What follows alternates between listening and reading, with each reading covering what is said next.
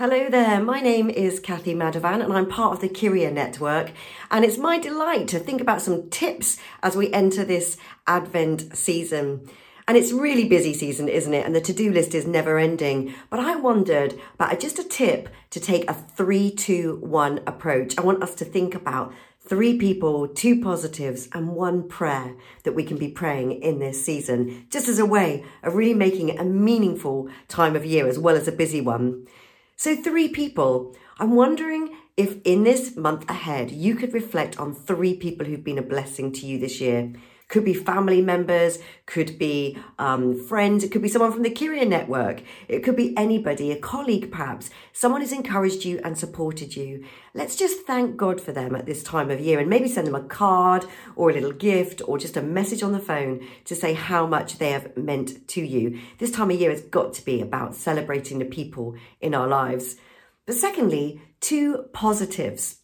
So there's lots that's always challenging in life. There's always battles, isn't there? But there are blessings as well. And it's so important if we want to take those things that have been positive this year with us ahead, we have to really think about what they are. So, what are two of the positives that have come out of this year for you?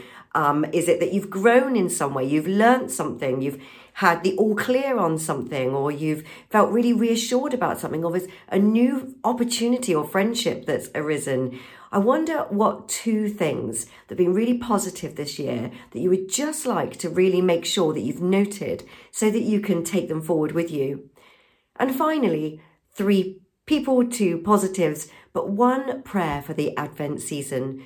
You know, there's so much to pray about, isn't there? Whether it's in our own lives, in our churches, in our communities, or even around the world.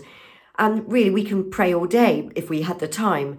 But is there one thing that during this Advent season you could be meaningfully praying about and just bringing to God, leaning into that thing every day? So that this season is not just a busy one, but it's also a reflective and a thankful and a prayerful one. So I, that's my tip really for getting through this season and making it full of God and full of reflection is to reflect on three people, two positives, and one prayer. And I really hope it's a special time of year for you all. God bless.